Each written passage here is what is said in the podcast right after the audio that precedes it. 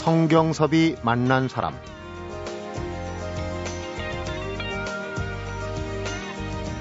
출간된 지 36년이 되는 한국의 고건축이 이제는 희귀본이 되었습니다. 이제 그것을 새삼스럽게 복권하는 이유는 희귀본을 재생하기 위해서가 아니라 그때 이야기들을 간추려 보면서 앞으로 우리들이 해야 할 일들을 마음속으로나마 정리해보자는데 그 뜻이 있습니다. 성경섭이 만난 사람, 오늘은 한국의 고건축 사진집을 복관한 광장건축 환경연구소 대표 김원 건축가를 만나봅니다.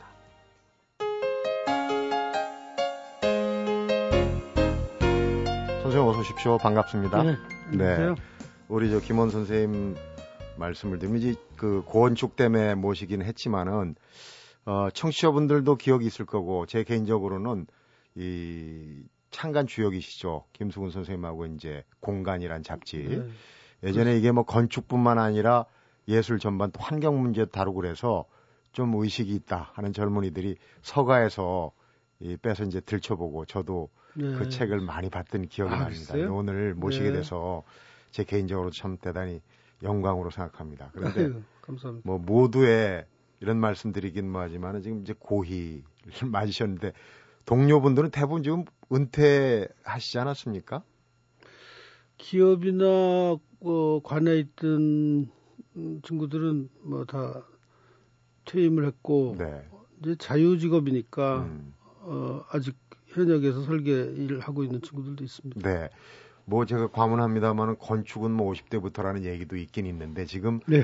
어 예전에 한번 어 발간하셨다가 뒤에 이제 얘기를 자세히 나누겠지만은 어 한국의 고건축이라는 책을 다시 그대로 복간을 하시는 작업을 지금 하시고 계신데 네. 어 그러니까 이제 뭐 그만큼 열정이 아직도 넘쳐나신다는 얘기 아니겠습니까? 예, 예, 감사합니다. 네. 어, 이 한국의 고건축 정말 그 중량감 있는 그런 책들이에요. 저도 보니까 이거를 어, 복관하게 된 계기 또 고건축이라는 책이 어떤 책인지 우선 좀 쉽게 설명을 먼저 부탁드립니다. 예, 우선 어, 고건축이라는 책은 공간 잡지를 김수근 선생님하고 같이 처음 만든 것이 1966년 11월호가 창간호였는데 네. 그때부터 어, 뭐 의식 있는 책이라고 말씀하셨지만 여러 가지를 시도를 했어요. 그 중에서 어, 아주 미래지향적인 내용을 기본으로 삼지만 네. 우리의 과거를 돌이켜보는 것을 미래지향적인 노력의 일환으로 삼아보자는 네. 게 있었죠. 온고지신 뭐 이런 어, 그런 네. 그런 뜻이죠. 그래서 그, 그 그것 중에 한 이 그 노력의 일환으로서 우리 전통 건축의 아름다움에 대해 사람들이 너무 인식이 없고 네. 자기 비하적인 의식에 빠져 있는 경우가 많았기 때문에 그걸 좀 어, 새로운 인식으로 바꿔놓고 네. 애정을 갖게 하고 이해를 갖게 하고 나가서 자부심을 갖게 하고 그 사실 있는 대로를 좀 더 보여주자는 노력을 했어요. 네. 그걸 이제 제가 24살 때였는데 김수근 선생님하고 공간을 처음 만드신데 참여한 것이 네. 제가 김수근 선생님 이제 밑에서 공부를 끝내고 외국 유학 갔다가 돌아와서 제 설계 사무실을 혼자 차렸을 때 네. 설계 사무실을 차리고 운영한다는 것도 참 벅찬 일이었지만 그래도 스승이 한 걸 봐서 설계 일만 열심히 하는 것도 중요하지만 다른 것도 또 폭넓게 네. 해야 되겠다는 생각에서 그럼 나는 뭐를 할 수 있을까 생각을 하다가 김 선생님은 잡지를 만드셨으니까 네. 나는 단행본을 좋은 걸 만들자 음. 그런 생각을 했어요. 출판까지. 네, 네, 출판사 등록을 하고 했는데 왜 그러냐면 단행본으로서 일종의 그 문화 운동의 도구로 삼는 것도 참 훌륭한 일이지만 네. 저희가 학교 다닐 때 참 그 책이 없어서 배고픈 적이 많았거든요. 음, 특히 건축 분야는 그랬을 특히 거예요. 이공계, 특히 건축은 네. 대체로 뭐 사진집, 도면 뭐 이런 책들인데 우리나라에서는 뭐 정말 구해보기 힘들었어요. 네. 겨우 기껏해야 무슨 해적판 또는 교수님들이 해외에서 가져오신 자기네들 배우던 교과서를 몇 페이지씩 음, 복사해가지고 또는 복사하기도 시원찮아서 뭐 이 소위 가리방이라는 걸로 베껴서 좀 짜깁기 수준이네요. 아, 그러니까. 말도 못하죠. 네. 근데 그럴 때 책이 그리웠기 때문에 후배들한테는 좀 좋은 내용의 좋은 책들을 네. 읽히게 해줄 수 없을까 이제 그래서 출판사를 차렸는데 네. 그때 이제 제가 뭐 다른 번역해 놓은 원고들 내가 써놓은 글들 모아놓은 거 뭐 많이 있었지만 그 말고도 우리 전통 건축의 가치를 일깨워주는 음, 운동을 했던 것이 집대성되는 모아진 거군요. 걸 해, 해야 되겠다 내가 네. 그래서 이제 한국의 고건축이라는 책을 음, 시작을 했죠. 고건축 대상이 이제 우선 일곱 개가 비원, 경복궁, 종묘, 칠궁, 또 민간주택, 너와 집도 있고, 또 한국의 전통정원에는 소세원 있고, 수원성 이렇게 일곱 권까지 나왔어요. 근데 사실은 초기에는 아예 50권을 내겠다. 아주 야심찬 기획을 하셨는데, 네. 어떤 연유에서인지 하여튼 일곱 권을 내고 36년 전에 시작해 갖고 쭉 일곱 권을 내고 중단이 됐어요. 그 얘기가 참 어, 구구절절한 얘기인데 우선 돈 문제였다고요? 아, 물론이죠. 근데 저는 이제 어 그 아직 어려가지고 그때가 33살 때니까 한창 때죠. 어 그렇게 그 현실적인 문제를 잘 돌이켜 돌아볼 저- 이 여기가 없었고 네. 그냥 의욕이 좀 너무 앞서가지고 음, 하여간 가장 이상적인 어, 경우만 생각을 한 거죠. 네.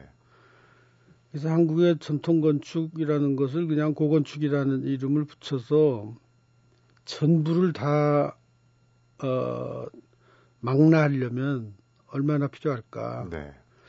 아무래도 한 50권 정도, 50꼭지. 네. 그러니까 하나의 아이템을 한 권으로 봤을 때, 네. 경복궁이면 한 권, 비원 한 권, 뭐 이렇게 봤을 때, 한 50개의 사례 정도를 들어서 설명을 해야 한국의 건축 얘기가 다 마무리될 수. 있겠다라고 네.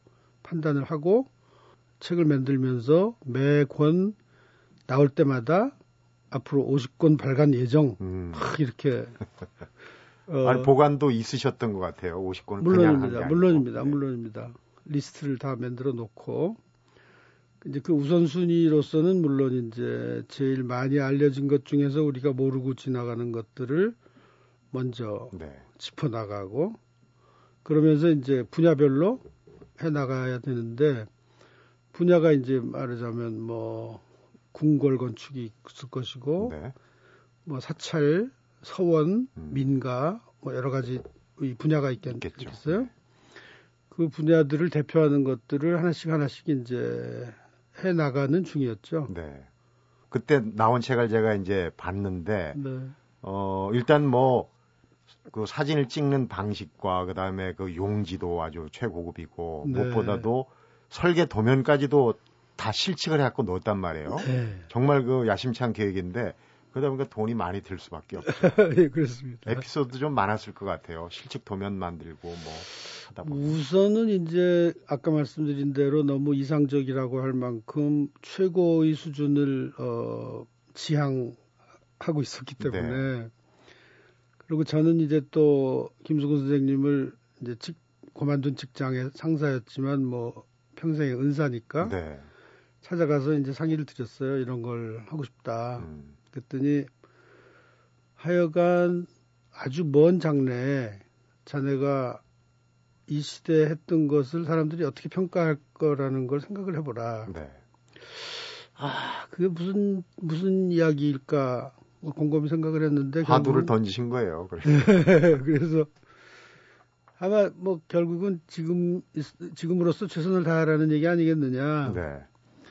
그래서 이제 최선을 다하기 시작한 것이 당대의 최고의 사진 작가는 이명식 선생님 한테 이제 제일 먼저 네. 말씀을 드렸죠. 내가 사진을 통해서 어, 우리 고건축의 아름다움을 알리는 작업을 하려면 최고의 사진 작가가 돼야 될 거 아니겠느냐. 그렇죠. 네. 근데 이민기 선생님은 공간에서 또 같이 일하신 적이 있으니까 흔쾌히 이제 뭐 별로 좋지 않은 조건이지만 수락을 해주셨어요. 네. 그리고 이제 그 외에 뭐 거기 그, 그게 그렇게 되니까 다른 수준들이 다 그 레벨에 맞춰서 네. 어, 최고급의 종이, 최고급의 인쇄 기술.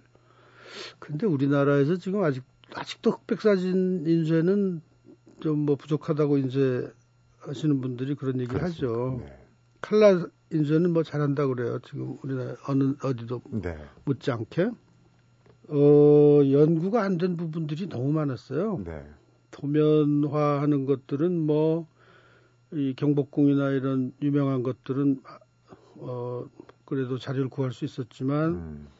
예를 들어 소세원 같은 경우에 지금은 우리나라 국민들도 대부분 잘 아시고 많이 가보시고 지금 특히 이제 광고 같은데 그 아름다운 전경들이 많이 그렇죠. 그리고 뭐 어지간한 교양 있는 분은 뭐 다 한국의 전통 정원에 대해서 한마디씩 하시고 네.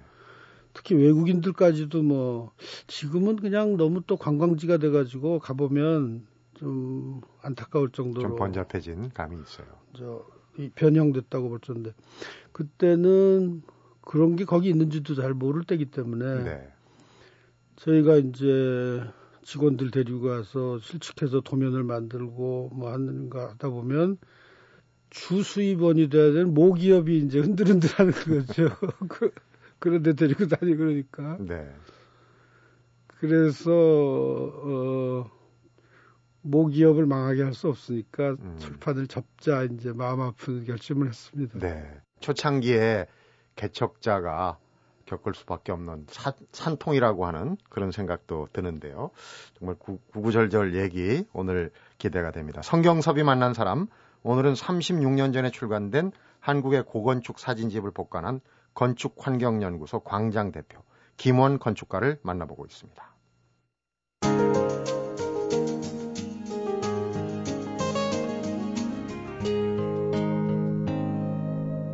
성경섭이 만난 사람 세 번째까지 내시고 대충 돈이 되면 이제 네 번째로 어, 연착륙이라고 그러죠. soft landing 할 거라고 예상을 하셨는데 그게 완전히 깨지고 이 대추나무 연 걸린다고 그러죠. 빚을 다 갚고 보니까 재고로 남은 책으로 그냥 천장을 떠받치는 수밖에 없었다. 이런 표현을 하셨어요. 대들보가 무너지려고 그랬죠. 네. 그러니까 그만큼 네. 어, 어려운 상황이었는데 그래도 어 계속 그 네 권째, 다섯 권, 일곱 권, 칠 권까지 가지 않았습니까? 네. 어떻게 보면 그 지금 말씀을 듣고 보면 오기가 많이 작용을 하지 않았나 하는 추측도 되는데. 그래서 제가 이번에 그 새로 나온 거기에 조금 글을 덧붙이면서 이것은 어 이문식 선생님 올해 탄생 100주년이거든요. 네, 사진 작가. 네. 에, 이문식 선생님에 대한 오마주, 존경심의 표현이다.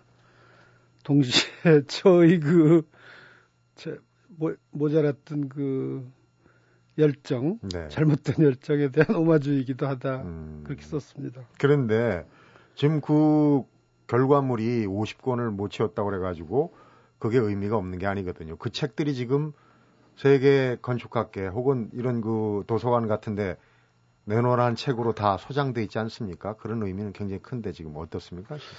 예, 그런 점에서 이제 어 상당히 어 자부심을 가질 만 한데 제 또 그래도 또 욕심은 50권을 다 어, 채울 수는 없다 할지라도 네.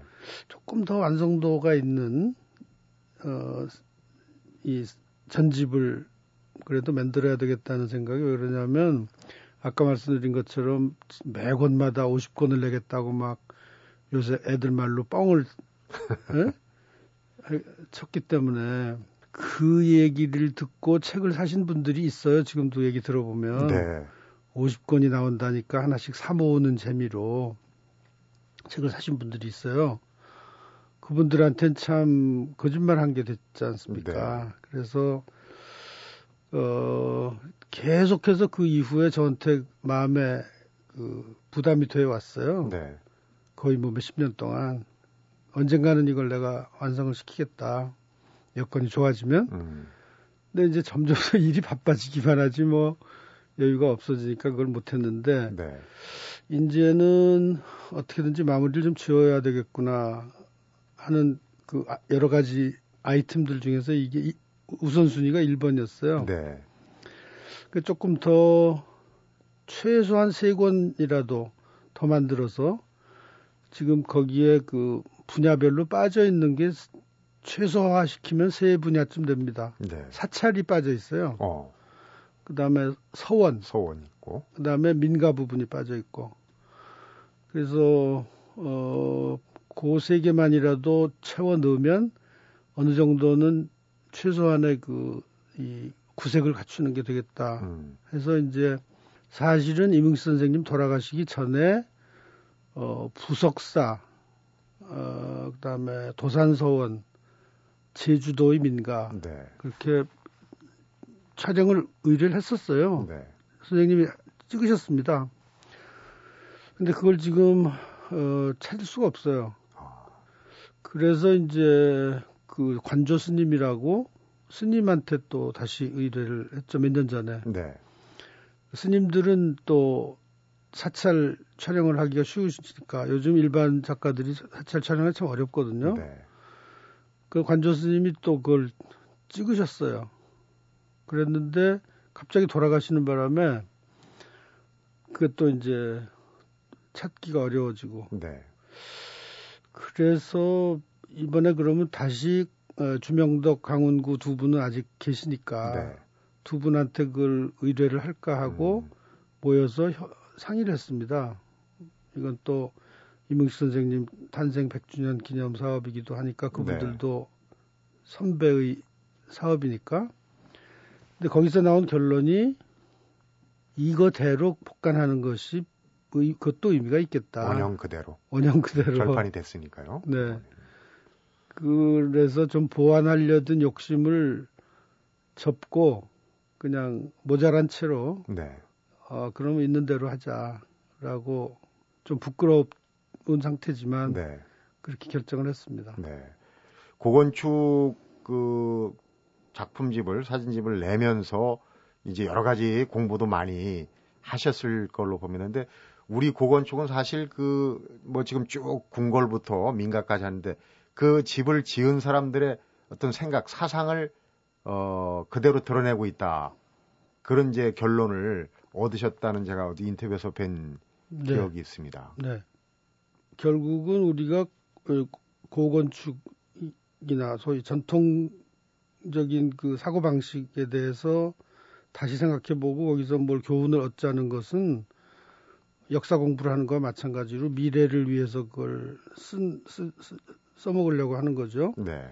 미래뿐만이 아니라 지금 현재 당면하고 있는 세계의 문제, 특히 환경 문제, 네.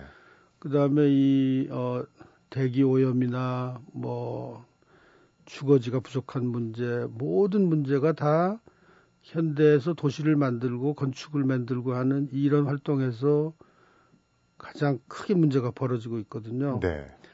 근데 그 도시와 건축에 대해서 바로 얼마 전까지도 별로 신경들을 안 썼거든요. 에너지가 너무 낭비된다든가 CO2가 방출된다든가 하는 거에 대해서 그냥 석유를 많이 파, 캐서 떼고 어, 하면 되는 걸로만 생각했죠. 네. 올해가 이제 리우 환경회의가 처음 하는 게 20주기 주년이 되는데 그렇군요. 네. 그 전까지만 해도 그런 거에 대해서 생각을 안 했어요 사람들이 추우면 불 때면 되고 더우면 에어컨 틀면 된다고만 생각했죠. 그런데 우리 조상들은 그런 거 아무것도 없이 자연을 잘 지혜롭게 활용하는 것만 가지고도 그런 걸 다 해결을 했다고요. 네. 실질적으로 우리 고건축에서 특히 이제 우리나라의 경우에 그 노하우 방법까지도 네. 그냥 뭐 조형이나 예술 이런 차원보다도 실용적인 방법까지도 얻을 수 있다 이런 얘기신 것 같은데 앞에서 이제 고건축 얘기 고건축과 이제 인연을 갖게 된 이제 그 이후 얘기를 들어봤는데 네. 어, 우리 김원 건축가 어떻게 해서 고건축과 인연을 맺게 됐는지 이 부분도 좀 궁금하거든요. 잠시 한번 그 얘기를 여쭤보도록 하겠습니다. 성경섭이 만난 사람 오늘은 36년 전에 출간됐었죠. 한국의 고건축 사진집을 복관한 건축환경연구소 광장 대표 김원 건축가를 만나보고 있습니다.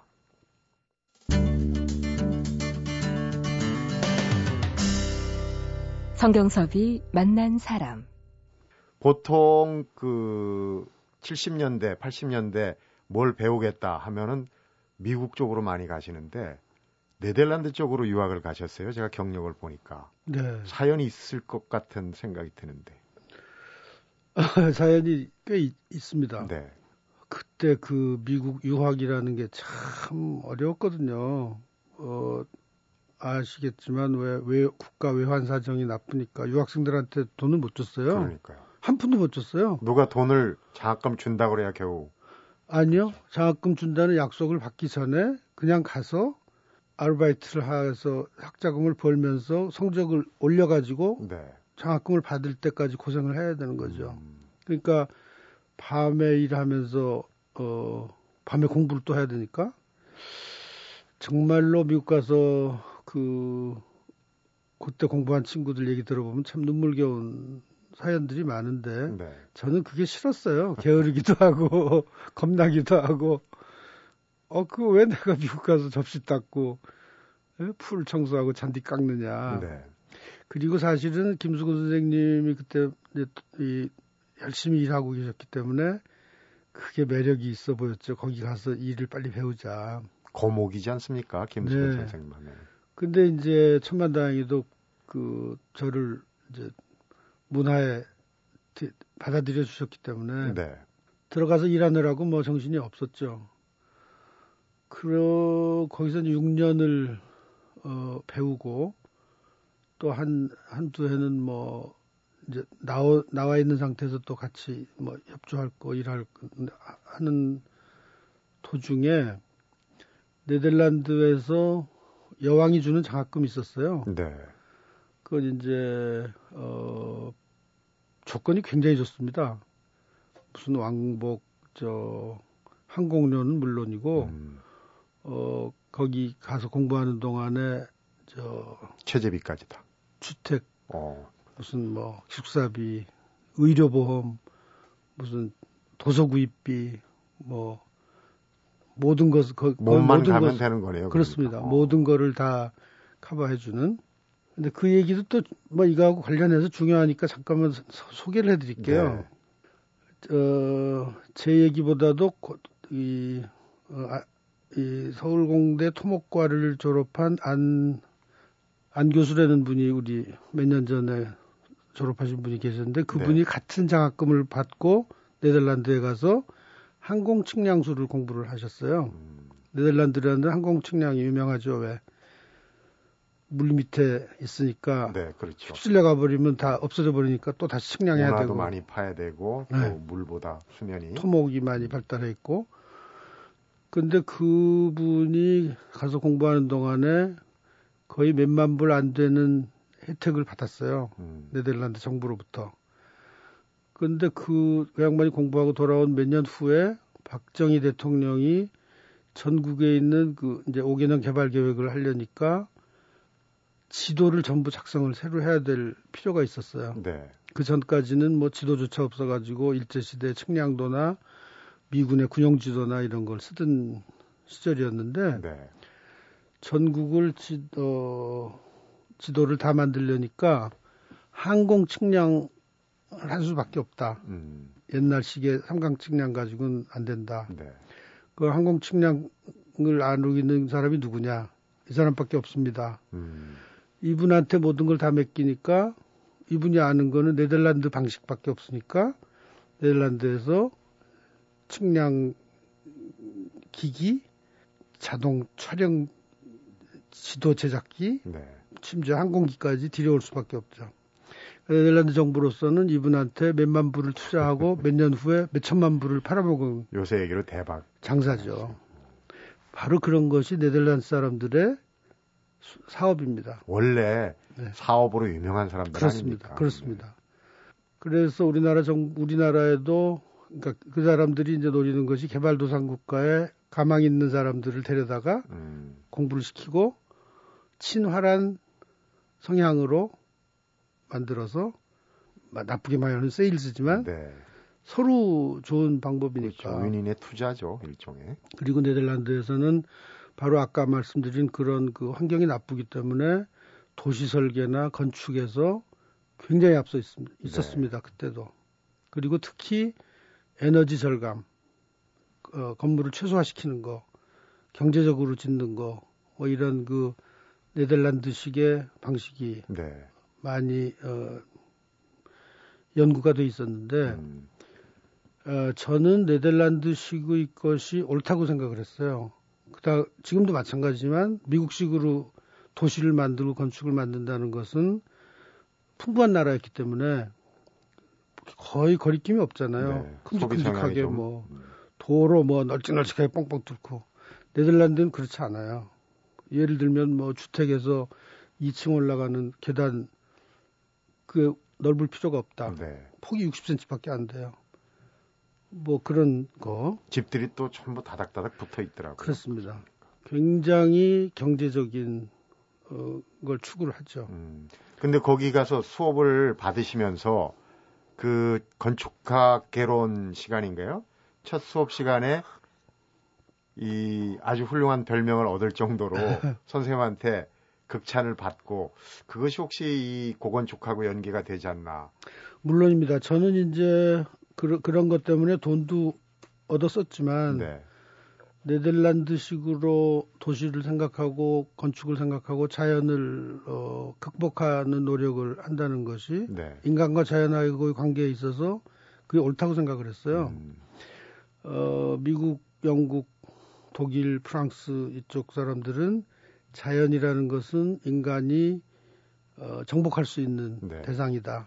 지배해야 된다. 이런 사, 고방식으로 지금까지 살아왔기 때문에 지금 아마 여러 가지 문제가 음. 생기고 있을 텐데 그 사람들은 철저히 자연의 지배를 받고 수천 년을 살아왔기 때문에 생각이 좀 다르죠. 음, 그래서 거기를 갔는데 천만 뜻밖에도 거기 교수님이 저를 보더니 한국 사람들을 존경해야 된다는 거예요. 수업 시간에. 네.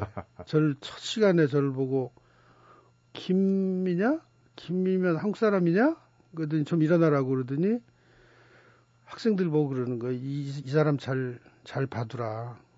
이게 이 사람이 코리아라는 나라에서 온 사람인데 코리아라는 나라가 전 세계 일- 인류에 아무도 쓰지 않는 온돌이라는 난방 방식을 고안해서 쓰는 민족이다. 네. 5천 년 전에부터 어떤 민족도 그런 걸 생각해 본 적이 없는 시스템이다. 네. 최고의 효율적인 시스템이다. 음, 이렇게 소개를 하시는 거예요. 그 사실, 그 사실입니다. 지금도. 네. 그런데 우리도 그런 걸 잘 모르고 저 자신도 그런 걸 잘 몰랐는데 그렇게까지 하시니까 아, 굉장히 자부심이 생기죠. 우쭐하셨겠네요. 우쭐하죠. 그리고 이제 제가 그때 여기서 공부, 이, 실무를 하다가 갔기 때문에 나이가 조금 많았어요. 네. 29살 때니까 음, 일반 학생들보다는 뭐, 한 대살 많았는데, 아이들이 이제 무슨, 무슨 일, 일 있으면 저한테 와서 나이가 많으니까 의논을 하죠. 네. 우리 어, 남녀 둘이 와가지고 우리 둘이 조- 좋아하는데 잘 될 것 같냐고 물어보기도 하고 그건 이제 제가 뭐 넌 무슨 띠냐 그 둘이 띠가 잘 맞겠다 자, 우리식으로 또 해석을 해주면 얼마나 재밌겠습니까? 손금도 봐주고 음, 그랬더니 이제 어 와이즈맨이라는 별명이 붙었어요. 현자. 네, 어. 동방의 현자다. 동방에서 오신 현자분이다. 그래서 이제 재밌게 지냈죠, 그것 때문에. 네. 그러니까 이제 그런 기억들이 어떻게 보면 고건축에 이미 갖고 있던 생각들을 더 강화시켜주는 그런 그렇습니다. 이제 요인이 되지 않나 싶은데 네. 어떡합니까, 선생님? 지금 뭐 얘기가 너무 너무 재밌어지는데 오늘 시간이 다 됐습니다. 사실 네. 어, 건축이라는 게 예전에는 하나의 뭐 그냥 주고 들어가서 사는 거에서 지금은 이제 많이 어떤 웰빙의 개념도 있고 듣고 싶은 얘기가 너무 많습니다. 특히 70년대 하면은 개발 뭐 이런 그 시대였는데 여기서 정- 정신없을 그. 환경이나 고건축 여기에 관심을 갖는다는 게 참 쉽지 않았을 것 같아요. 참 너무 듣고 싶은 얘기가 많은데 내일 하루 더 연장해서 말씀을 들어보면 어떨까 싶은데. 알겠습니다. 네, 아유 고맙습니다. 성경섭이 만난 사람 오늘은 36년 전에 처음으로 출간됐었죠. 한국의 고건축 사진집을 복간한 건축환경연구소 광장 대표 김원 건축가를 만나 뵀는데요. 어, 김원 건축가의 만남은 내일 하루 더 연장하도록 하겠습니다. 36년 전 김원 건 축가가 한국의 고건축 시리즈를 기획하게 된 동기. 바로 외국인도 인정하는 우리 건축의 우수함을 우리는 왜 모르는가. 이런 문제 의식이었었다고 합니다. 문제점을 찾아서 적극적으로 대처하려는 태도. 이런 문제 의식이야말로 뭔가를 이뤄내고 만들어내는 힘이 아닐까 생각해 봅니다. 성경섭이 만난 사람, 오늘은 여기서 인사드립니다.